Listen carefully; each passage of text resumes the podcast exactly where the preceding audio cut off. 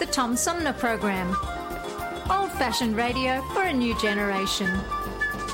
Oh, it's always a pleasure to be with you, Tom. You know that. Yay, Tom! I love it in Flint! You're very astute, Tom.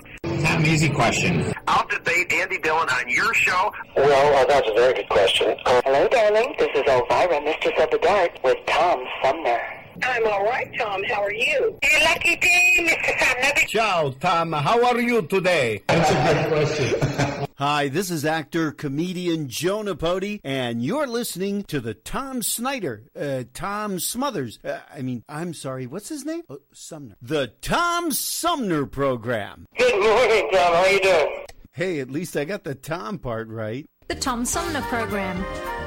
Old fashioned radio for a new generation. We are strong, we are resilient, and we will get through this together. But these are stressful times, and it's important to also practice good self care. It's normal to feel overwhelmed, anxious, or afraid, but there is hope. Reach out to someone, connect with your friends, stay in touch with your community, and know that you are not alone. Learn more at wearebroadcasters.com slash hope. Furnished by the National Association of Broadcasters and this station.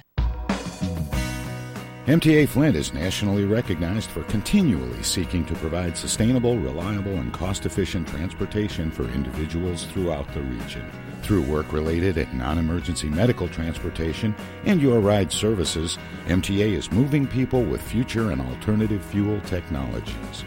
More information about MTA Flint and specialized services is available at mtaflint.org.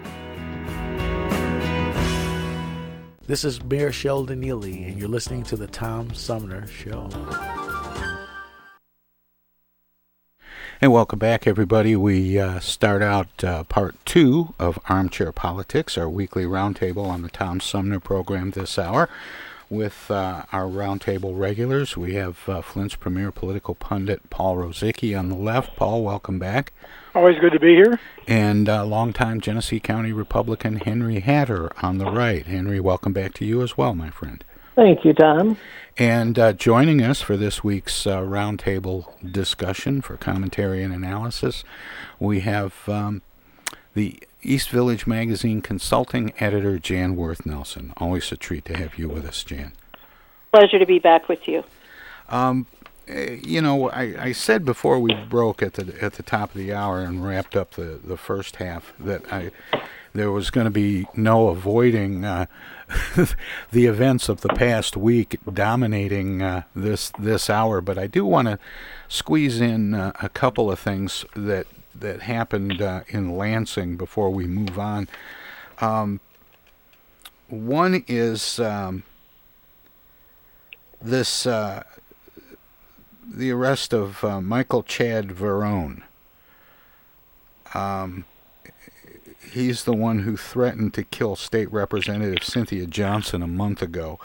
Um, he is also the one who just recently uh, called in a bomb threat to the state capitol.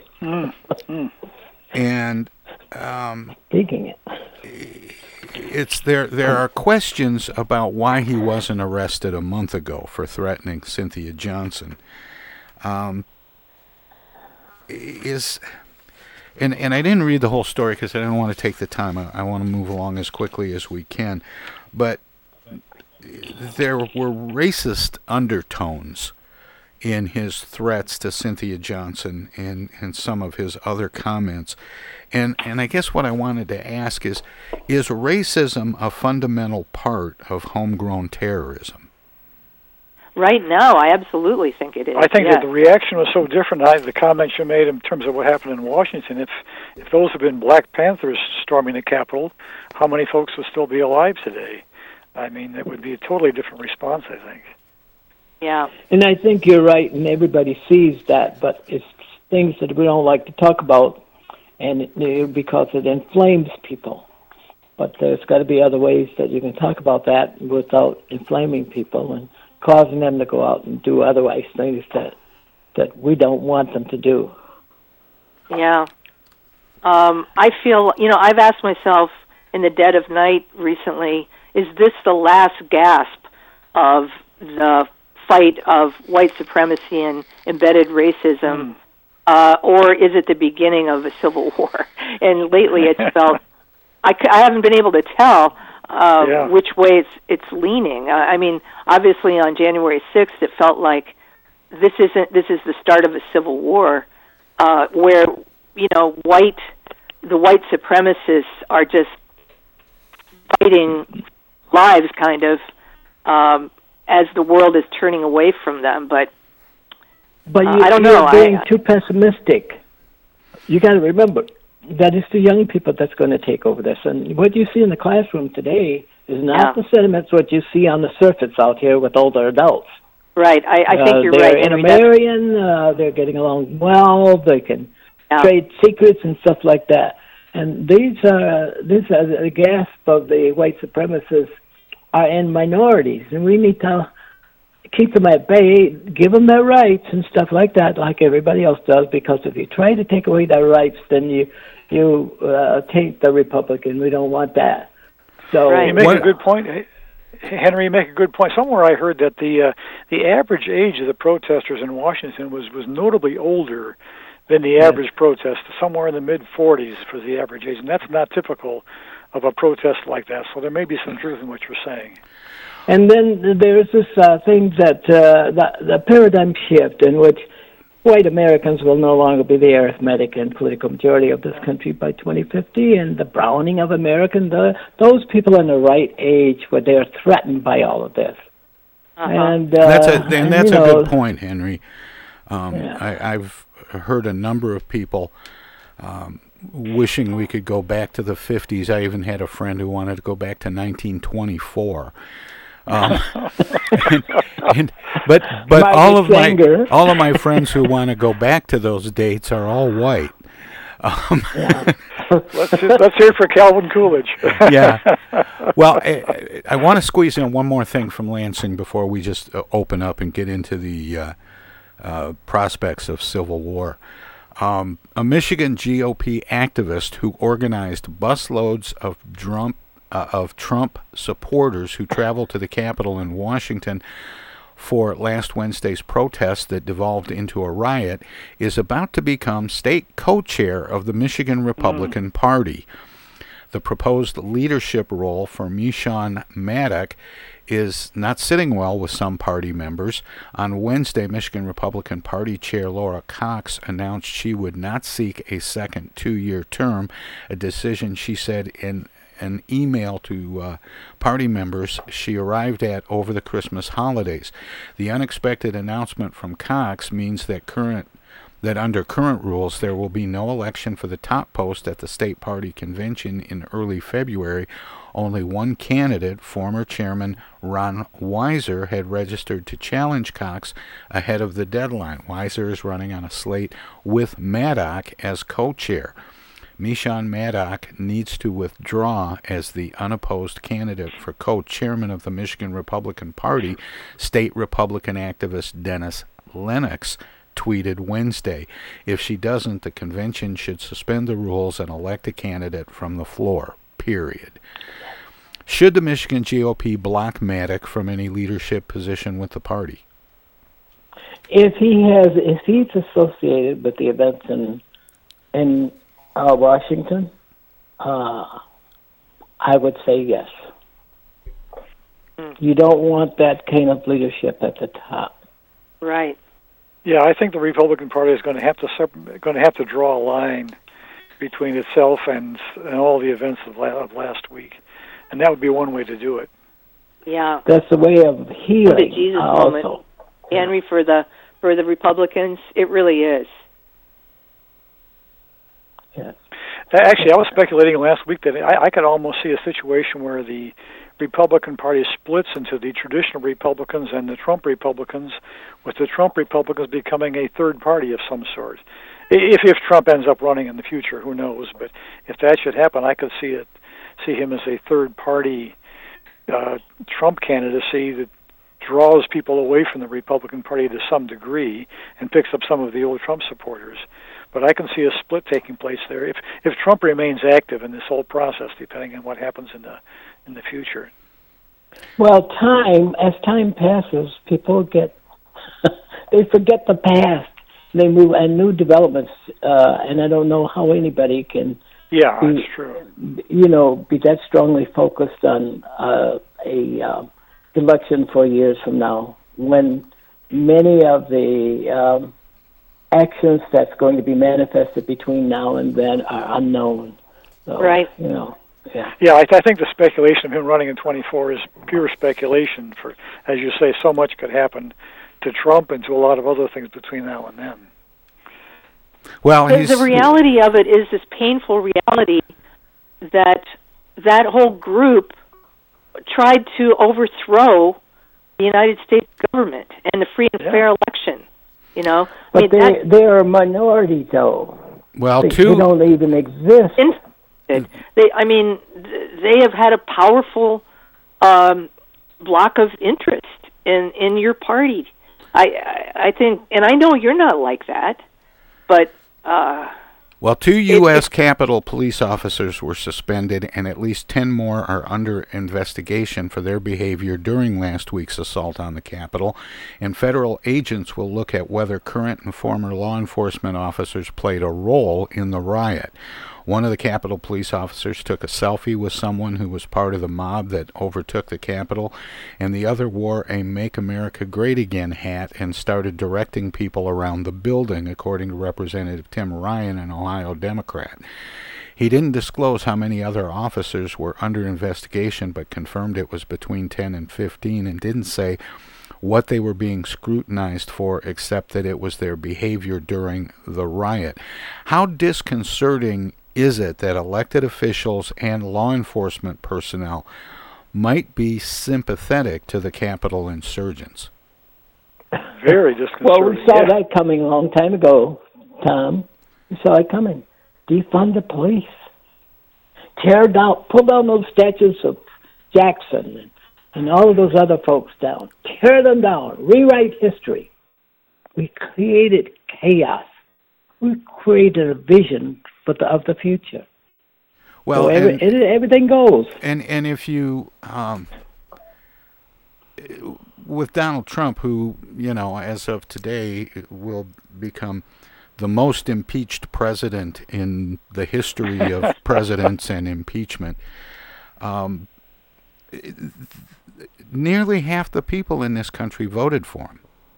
Yeah. I know that's Yes. That's worrisome. And you have to imagine that among that half, there are people who served in the military, who have joined police forces in their various communities. I mean, they're us. That's the thing Yeah. that's so troubling. They are Yeah, yeah. us. Oh yeah, and I think the police unions have a- very, at least many of them, and did endorse Trump uh, in the last campaign as well. So that, no, clear, clearly politically, they they sort of leaned in that direction. At least many of them did.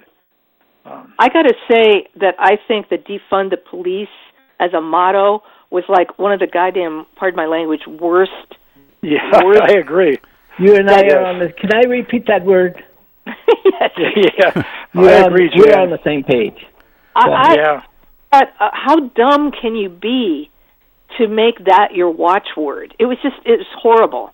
And um I got into you know I got into fights with some of my friends on Facebook, my you know good-hearted, basically liberal friends, uh, who who started attacking me because I was attacking that.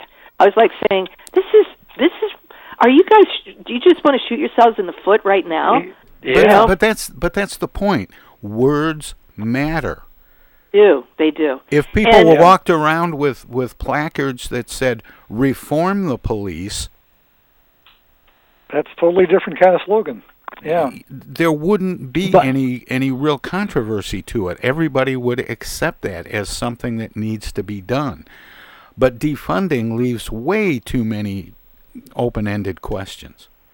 It oversimplified. Uh, it oversimplified some legitimate concerns and damaged the possibility of discussion. Uh, you know, of of, Yeah. of reason discussion on it. I just, I mean, we're all four of us are are word, are word people who value words, and I, I was, I, I continue to just be horrified by that bad decision uh, that took hold and uh, continues to have ripple effects that are very, very da- damaging to to the state of affairs. I think, and as Henry pointed out, that you know that, or maybe you, Tom, that um, a lot of those people that were there on this were um, res- were in effect responding to all that are behind those words, defund the police. So it's a really devastating kind of thing, I think.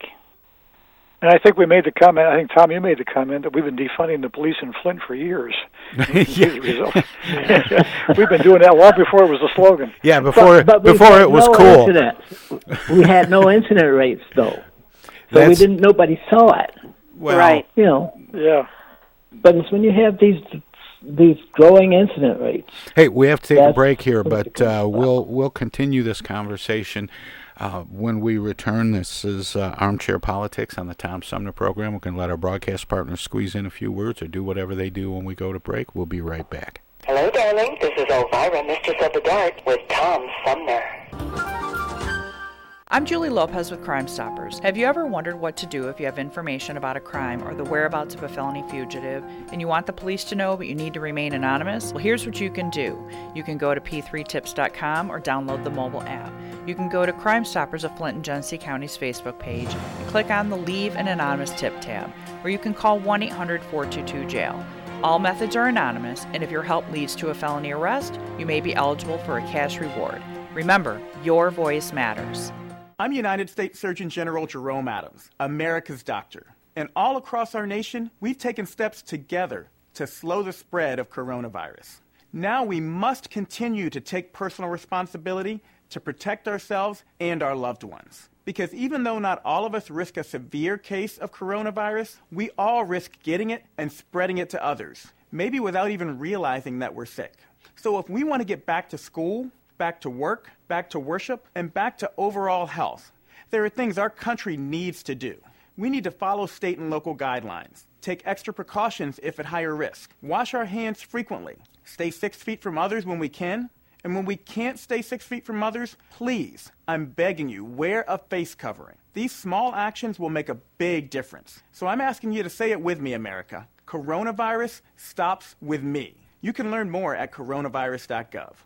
Produced by the U.S. Department of Health and Human Services at taxpayer expense. Hi, this is Tom from the Tom Sumner Program. If you like talk radio that makes you think without telling you what to think, check out our whole show weekdays from 9 a.m. to noon Eastern at TomSumnerProgram.com. Selected segments are also available on this and other radio stations, but you can hear us anytime. Daily editions of the Tom Sumner Program repeat online all day and night on the show's website.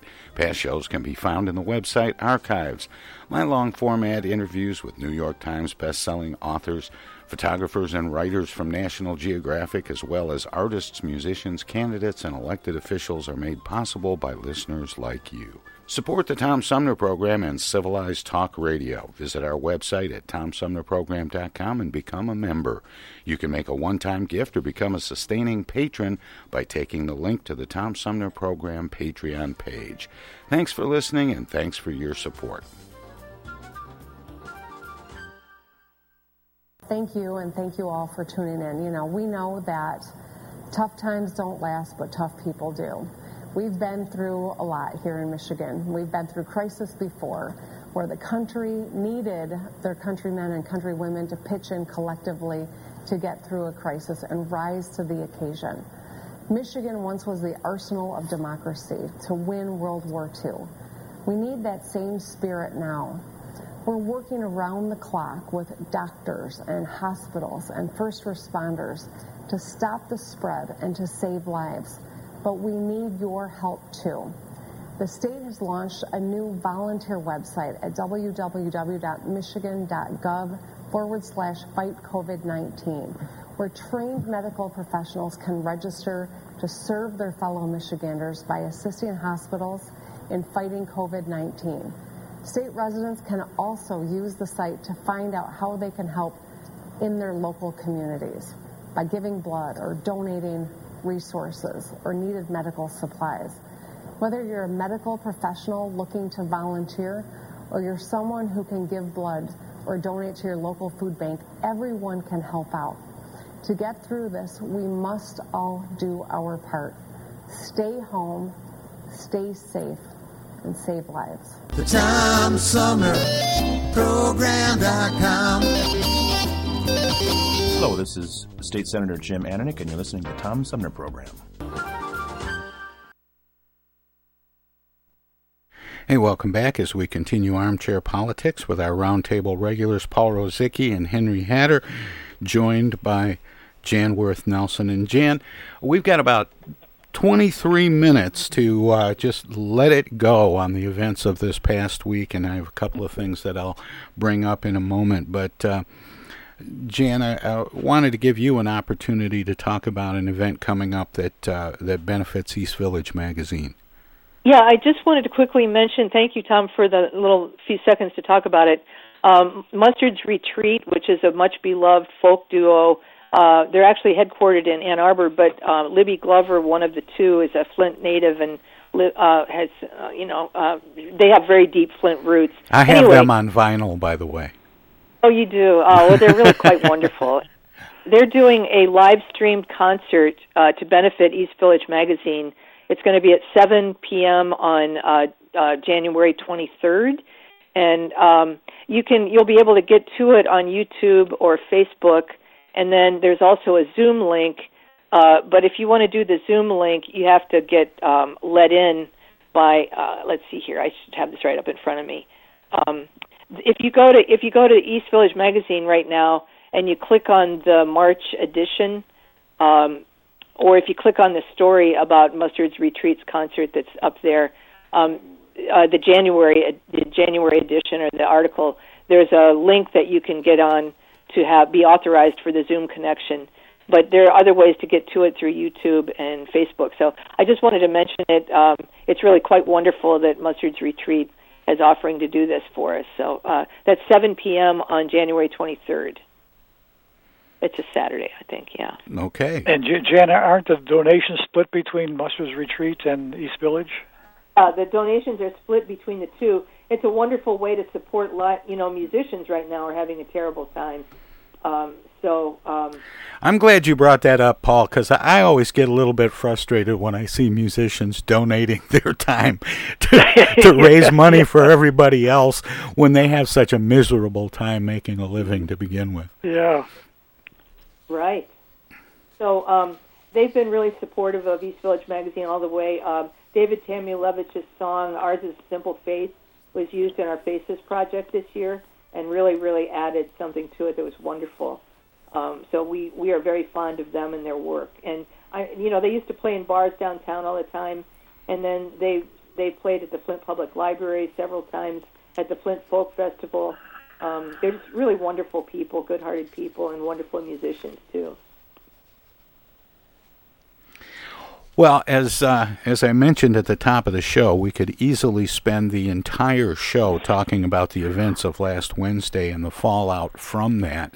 And as we speak, the the the House of Representatives is uh, in the process of debating and ultimately voting on a second impeachment of uh, President Donald Trump.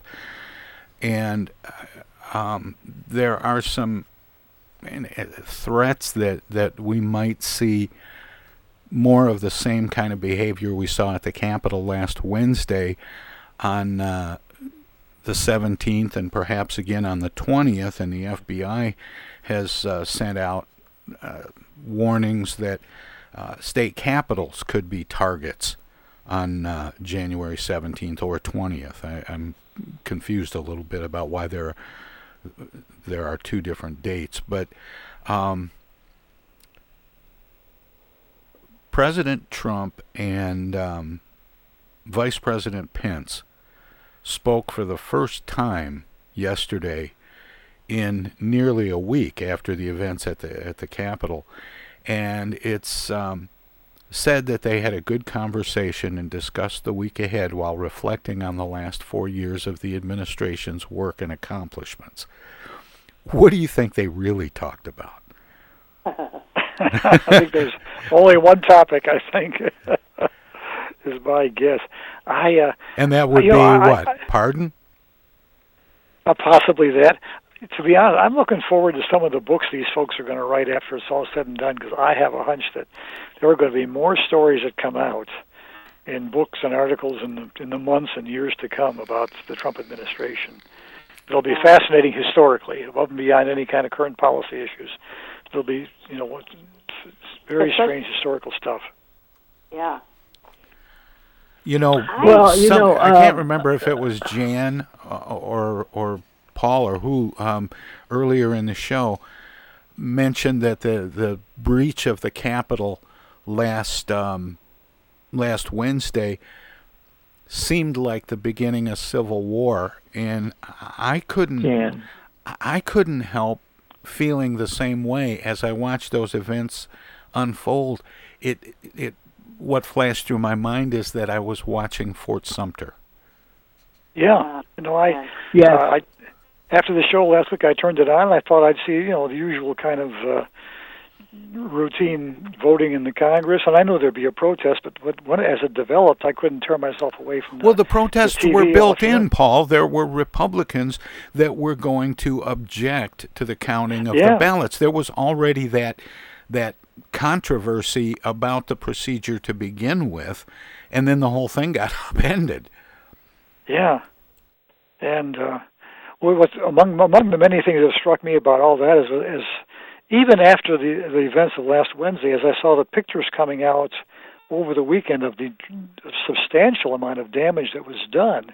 I mean, initially it looked like they were just kind of walking through the Capitol on Wednesday at the beginning of it, but by the time it was all said and done, they tore up doors and, of course, shot up the place a little bit. Uh, people killed, and just the went through offices, you know, tearing through files and everything else. It was uh, much, much larger than than, than I thought at the beginning. Uh, and that's that's what struck among the many things that struck me about those events. It was carnage. It was American carnage.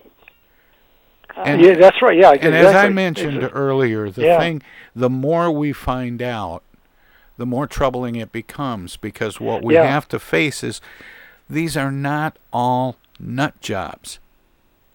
Right. They're us. Yeah.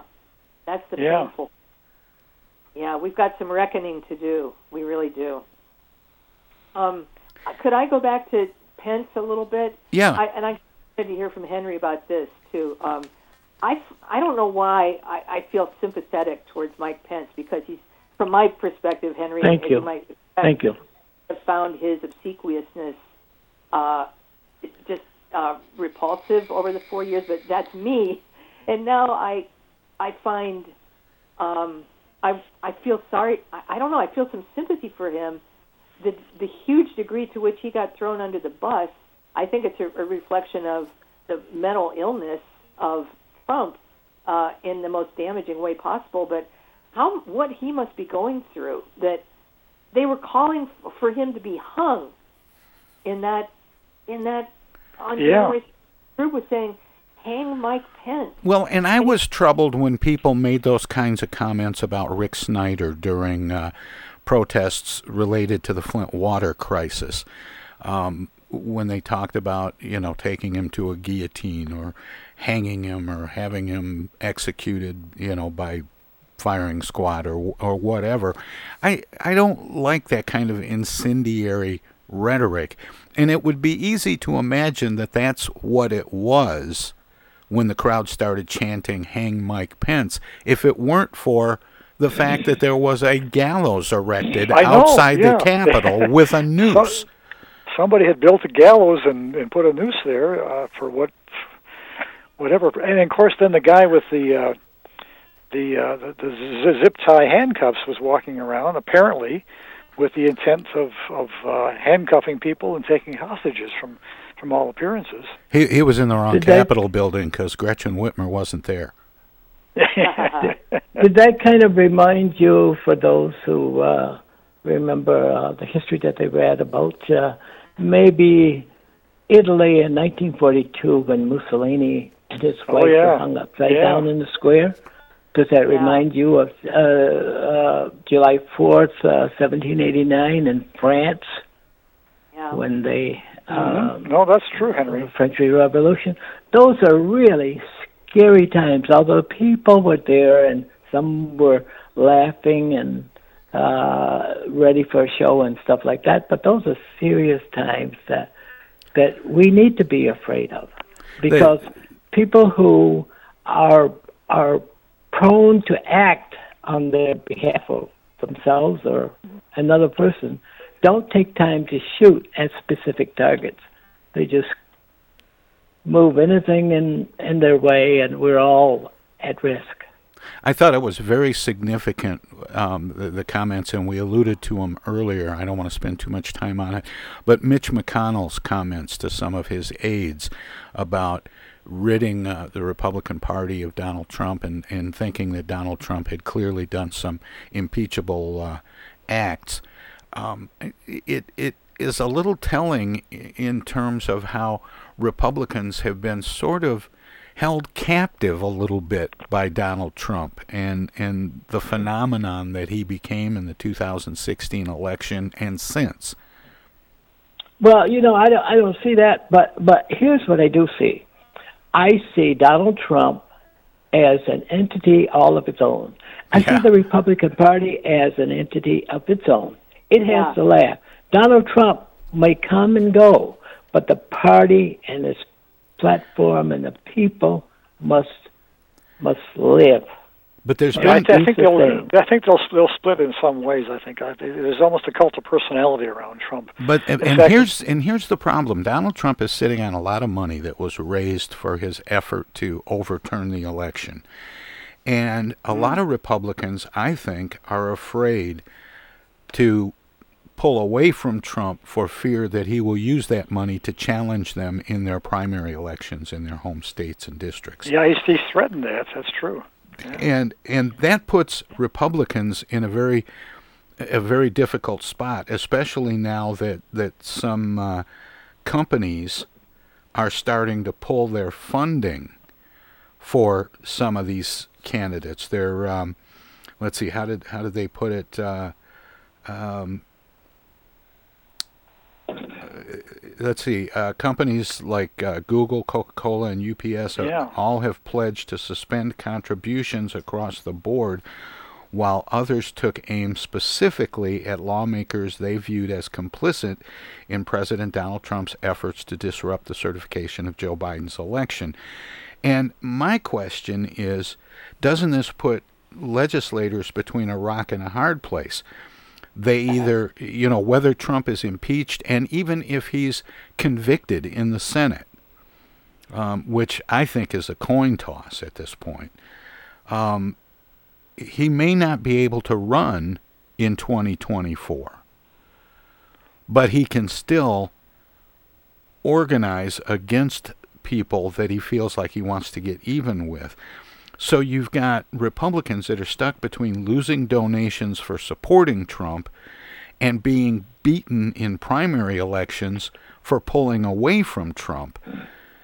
And and I I, I just hope that they're all people like Henry who, regardless of the political implications, end up voting their conscience and doing the right thing.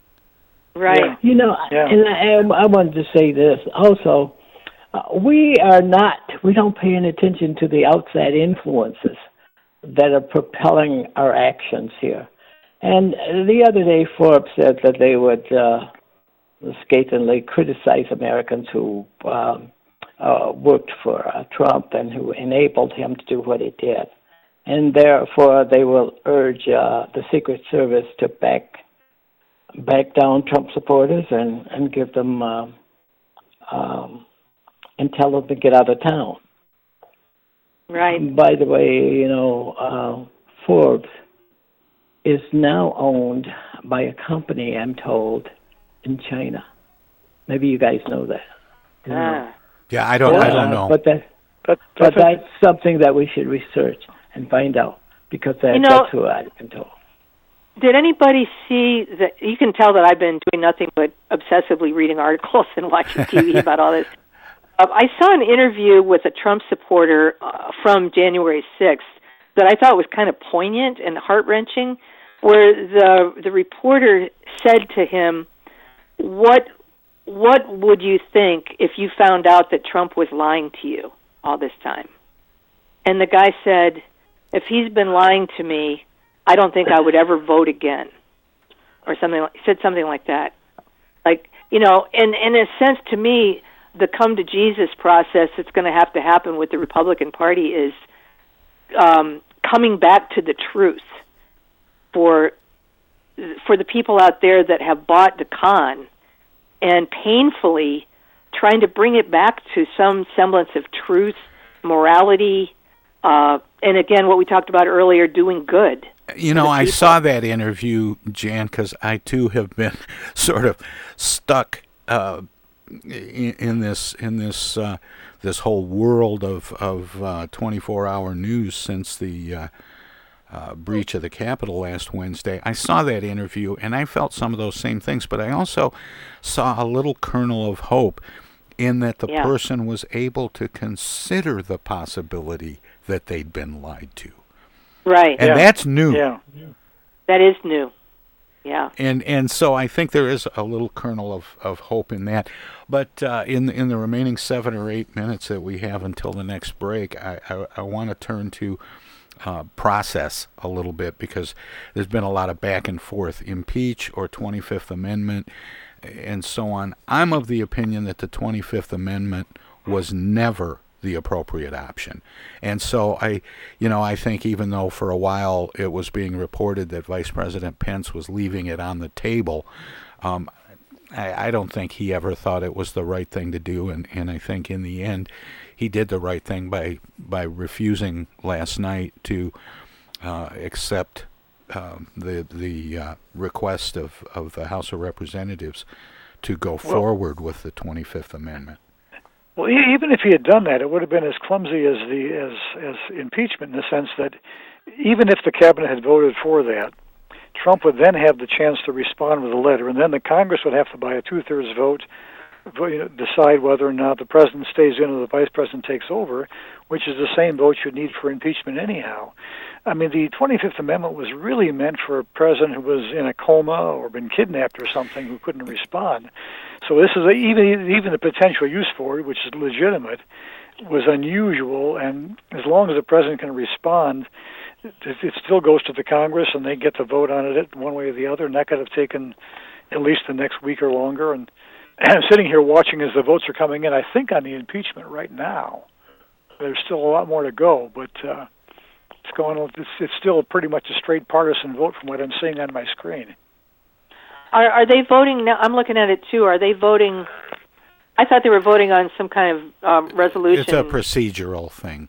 Yeah, okay, I'm watching. It's, it's yeah, a I, I just pulled it up it's a Facebook rules here. thing. They've they've been debating and and and setting you know rules and they they appointed a manager and, and so that's going to be going on you know all day think, uh, today. yeah, and I'm agreeing to the resolution is what I've got on my screen here, whatever the resolution is. And what about this notion of of holding back the the Senate vote on impeachment Ah, to after 100 days. the hundred days? Yeah. Yeah. I understand That the won't policy. be the same Yeah. Senate, guys. That won't be the same. That won't be the same Senate. Right. That would be a Oh different no, Senate. it'll be. Yeah. I think in but you many- need a two-thirds vote. I mean, if, if 50 votes won't do it, you need two-thirds to convict. So. I That think won't in- But I think the. I You, think you in- don't want to interfere with, with Biden's first hundred days if he's got other things on the agenda to make the whole story impeachment. I suppose that's the issue. I, I guess I I understand it. It's going to be kind of clumsy if it goes that way, though. It's clumsy either way because Yeah. uh, you know they're gonna they're gonna vote to remove somebody who's already gone. Yeah. Um, but but one of those goals would be to deny him uh, the the uh, opportunity to run again. I mean, I think Yeah. there's other things to it. Uh, my- And actually, you know, we we have impeached people before who were out of already out of office, just to find out what uh, what had taken place. There were some federal judges back in the 1880s and 90s who were impeached and had already resigned, and in fact, some of them were serving jail time. but they went ahead with the impeachment just to find out who had bribed who and the other details of the situation. Yeah, I, I mean, I'm in. I think that um, in a way, if they get if they go through with the debate on conviction this week, if it goes to the Senate at the end of this week or something, uh, it would be an act of patriotism. this is my view of Mitch McConnell as his, one of his last directive acts as the majority leader to uh, to see this thing through. I yeah, I and and I would, you know, Henry said something that that was really interesting about, you know, this would be a new Senate that would be considering this uh, this impeachment if it if it goes beyond next Wednesday before the the Senate trial. But I would I would argue that it's already a new Senate after January sixth.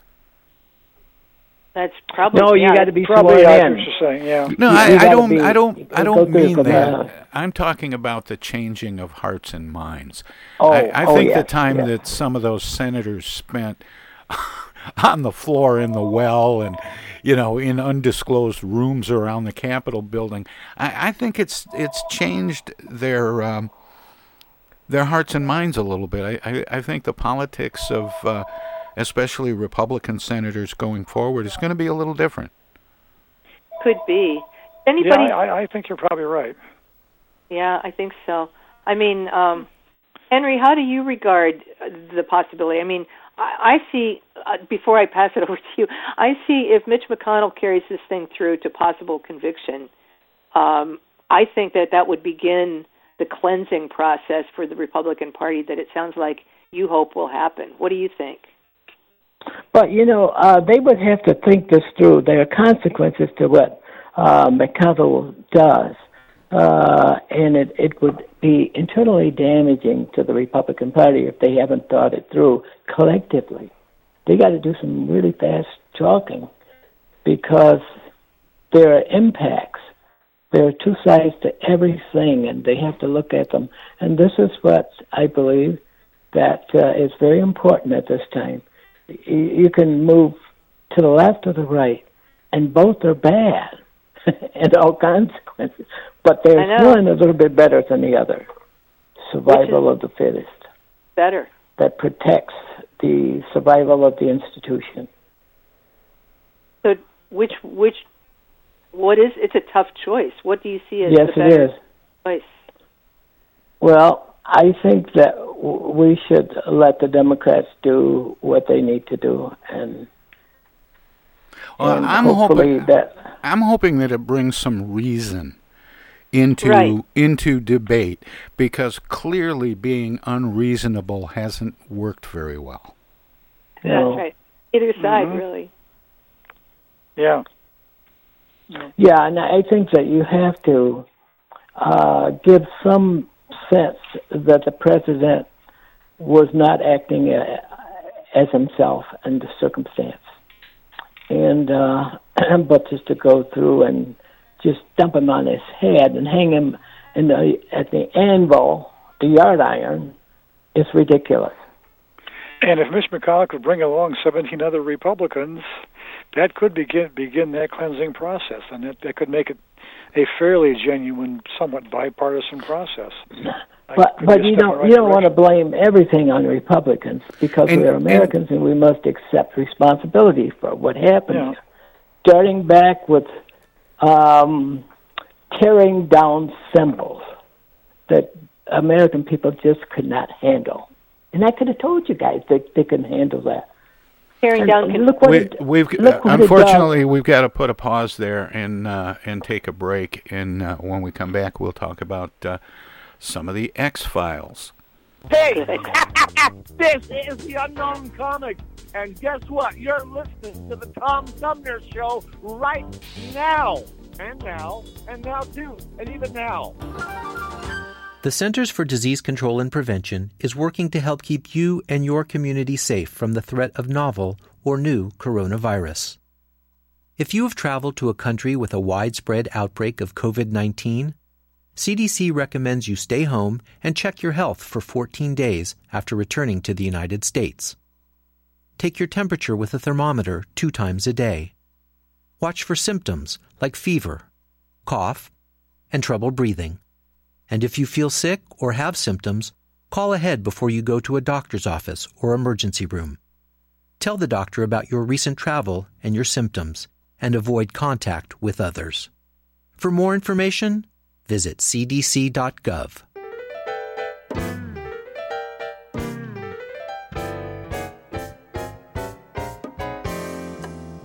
The Tom Sumner program has hosted live candidate forums for local, state, and national offices at bars, restaurants, coffee shops, and colleges. Armchair Politics has gone to Lansing, Frankenmuth, Birch Run, and Hell.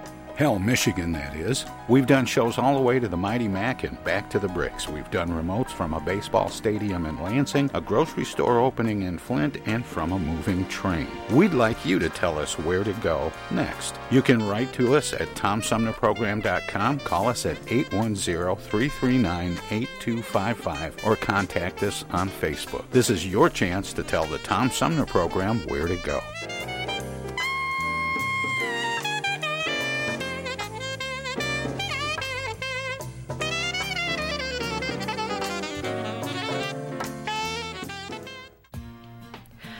Village Magazine is the monthly neighborhood magazine read all over Flint. With support from grants, donations, and advertisers, East Village Magazine's talented local writers give you an in depth look at local news, issues, and people that make Flint Flint.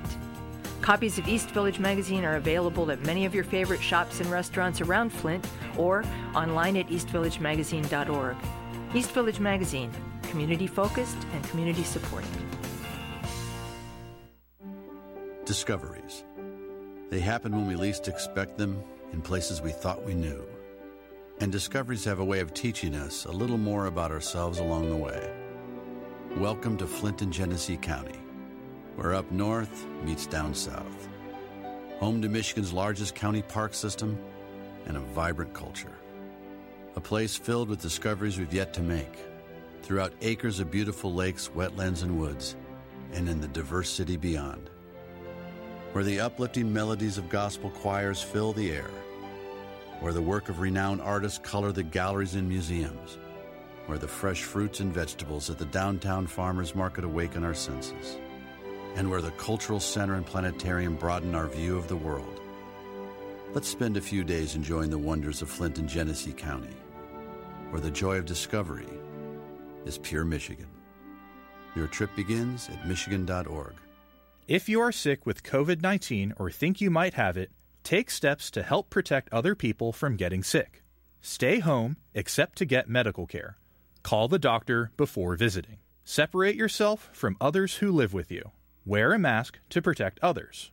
Cover your coughs and sneezes with a tissue and clean your hands right away. Avoid sharing items with other people in your home. This includes things like towels and bedding. Be sure dishes are washed in hot water or the dishwasher before anyone else uses them. Stay aware of how you feel. If you start to have difficulty breathing, or if you're worried about your health, call your doctor. For more tips, visit cdc.gov. Oh, I get the uneasy feeling Rod Serling is behind one of those doors. Rod Serling. Rod Serling. What's this, the Twilight Zone? Where is everybody? I would have been headed for the Twilight Zone. Twilight Zone. If I go any lower, I'll be in the Twilight Zone. All right. Oh, but Jethro's right at home in the Twilight Zone. I'm in the Twilight Zone. Now, having made this little jaunt into the Twilight Zone, I got a feeling something strange is about to happen. In the Twilight Zone. Hi, this is Anne Serling, and you're listening to the Tom Sumner Program.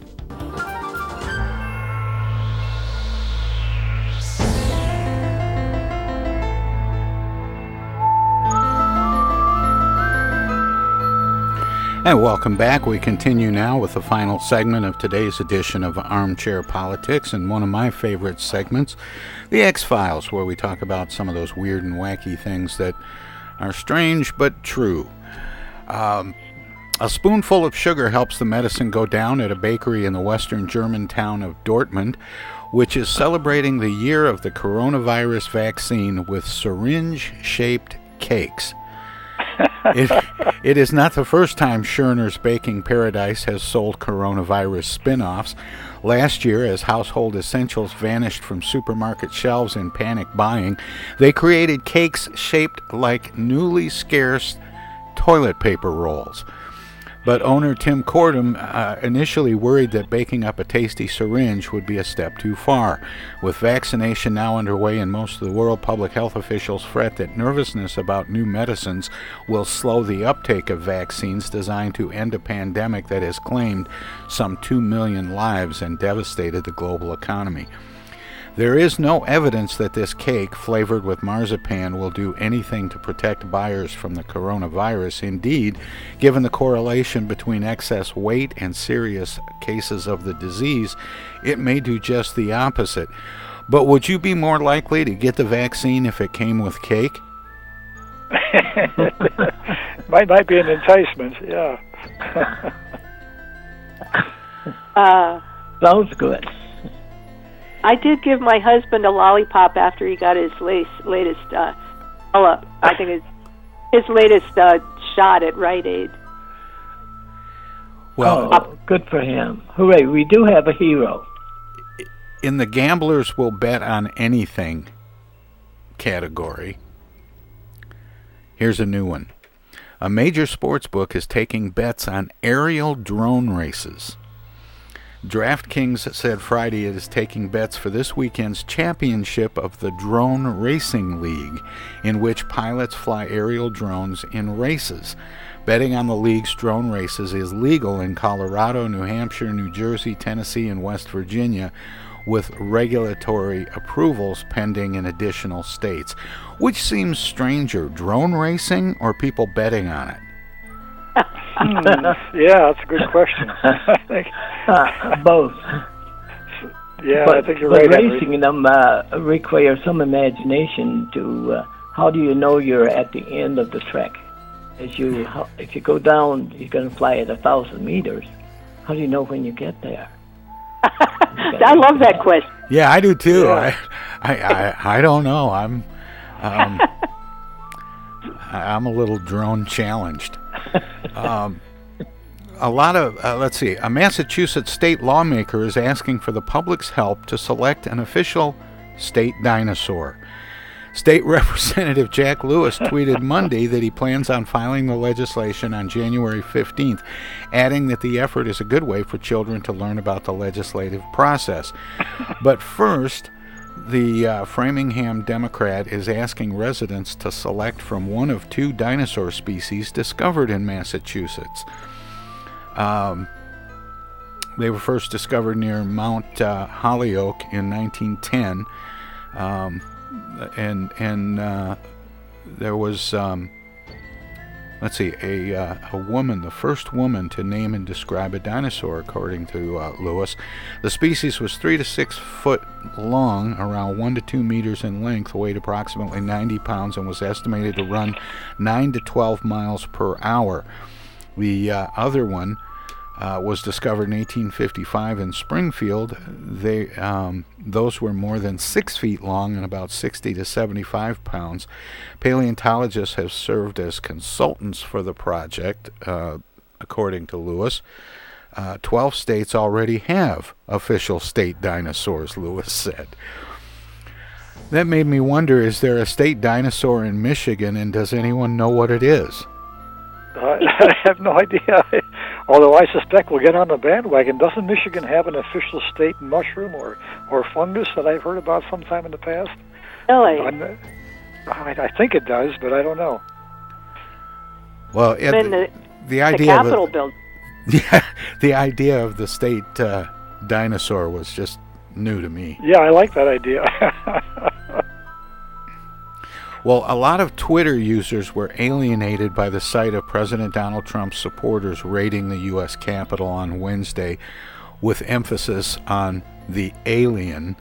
Uh, it seems the uh, MAGA mob reminded many people of that time in September 2019 when folks on the internet hyped the idea of storming Area 51, the once secret military base in Nevada, where legend has it the U.S. government keeps its secrets on extraterrestrial life. Although a few dozen people showed up at Area 51 back then, no one actually stormed the military base, in part thanks to harsh warnings from the feds. Many Twitter users noted big differences between the Area 51 raid that never happened and Wednesday's riot at the Capitol, mainly the level of security at the two locations. Um, would Congress be better protected if they met in an undisclosed location? No. Why Uh, not? They have to Although be did- did- in the White House. I mean, in the Capitol. Period. Now, Now, weren't so there the a few people of the can electors see what met the- They ahead, have to, people have to be able to keep an eye on Congress. That's true. But were- weren't there some electors who met in undisclosed location? I think Arizona, I think, when they cast their electoral votes. Yeah, I think but that's it has right. to be in a public building, guys. It and in a capitals, church, and and and there were capitals that were closed Yeah. for the yeah. electoral vote counting. Michigan's mm-hmm. was one of them. Right. Mm. Well, that wraps it up for uh, today's uh, armchair politics uh, segment and uh, armchair politics. We have about three minutes left, so I thought maybe I'd give everybody a chance to uh, share some final thoughts. Can I have 30 seconds real quickly? Thank you, Jan, for everything that you've meant uh, to me personally and to the show and to the country. With Oh, Henry, thank- secure. Uh, um, and I, and I want to say this real quickly for Donald Trump. He will not be our president the next time we meet. So looks like uh, things are coming to the end. But I want to remind people that what Donald Trump he made our economy the strongest in the world. He kept our borders secure and our military strong. He persisted in standing up to China and Korea and uh, others, and and he kept the dollar stable. Made Americans first. I think that will be his legacy. Uh, part of it, anyway. If it isn't overshadowed by what's uh, gone on with the transition, which which I'm but afraid you can't change. But you can't change that. It's Yeah, a fleeting moment in history. I, I, I'm Yeah. afraid that's going to be that's going to be the case. Any uh, final thoughts, Paul? Just like I say, well, this is next week could be a very crazy week. Although, at least now we're I think we're more prepared for it than we were in the past. So in some ways, it may be, I hope, not as as shocking as as the events of last Wednesday were. But it sure sounds like there's all kind of things in the pipeline that could be very very concerning between now and next Wednesday. Yeah. Jan, any final thoughts? Well, I'm hoping that we can somehow find our way back to a government that's based on truth, telling the people the truth, and uh, finding a way, as I always say, to do good things, to do good work for the people of this country. Lord knows we need it. We need good people of all persuasions to come together, uh, not for not for personal gain, but for the common good. And um, you, uh, the, you know, I always feel reassured when I am part of this conversation with you all, because I feel like we are representative of some of the best stuff that's being thought about and being said. And I really want to thank all three of you, um, Henry and Paul and Tom, for the contribution you make to civil discourse. Let's all hope that we can keep this country together. Well, and on a similar thread, I, I just want to close by um, thanking all of you for uh, for your restraint today because things have been so chaotic this last week. I was afraid we'd be completely dominated by talking about the uh, presidential transition, and we wouldn't get a chance to talk about any of the other things that are going on. And I like to try to do that uh, every week. There's a different story that's trending or dominating the news, and I don't like to be overtaken by those. And uh, and thank all of you, not not just for today, but but for every week. Jan, thank you so much. Jan Worth Nelson, uh, consulting editor for East Village Magazine. Thank you for sitting in with us today. Pleasure. And thank you, Take care, Jan. Take care, Henry. And Tom. Paul, Paul Rozycki uh, and uh, Henry Hatter, our roundtable regulars. Thank you so much, guys. And uh, we'll see you next week. Okay. Have a good week. Happy New Year. That's Smoking George Winters tickling the ivories. Let me know it's time to head on down the hall to the living room, but I'll see you tomorrow. Good night, everybody. The Tom Sumner program is a live variety show. We want to acknowledge all of our guests who play such an important role in the show and our cavalcade of cohorts from coast to coast for their regular contributions. Most of the musical accompaniment was provided by people in or from the Flint area. Many of the pre recorded portions of the Tom Sumner program are made possible by Flint's own Steve McComb and Pencil Sketch Recording in Nashville, Tennessee. If you have comments, questions, or suggestions about the show, find us on Facebook. This is Prue Clearwater. Join us next time for another edition of the Tom Sumner Program, and thanks for listening.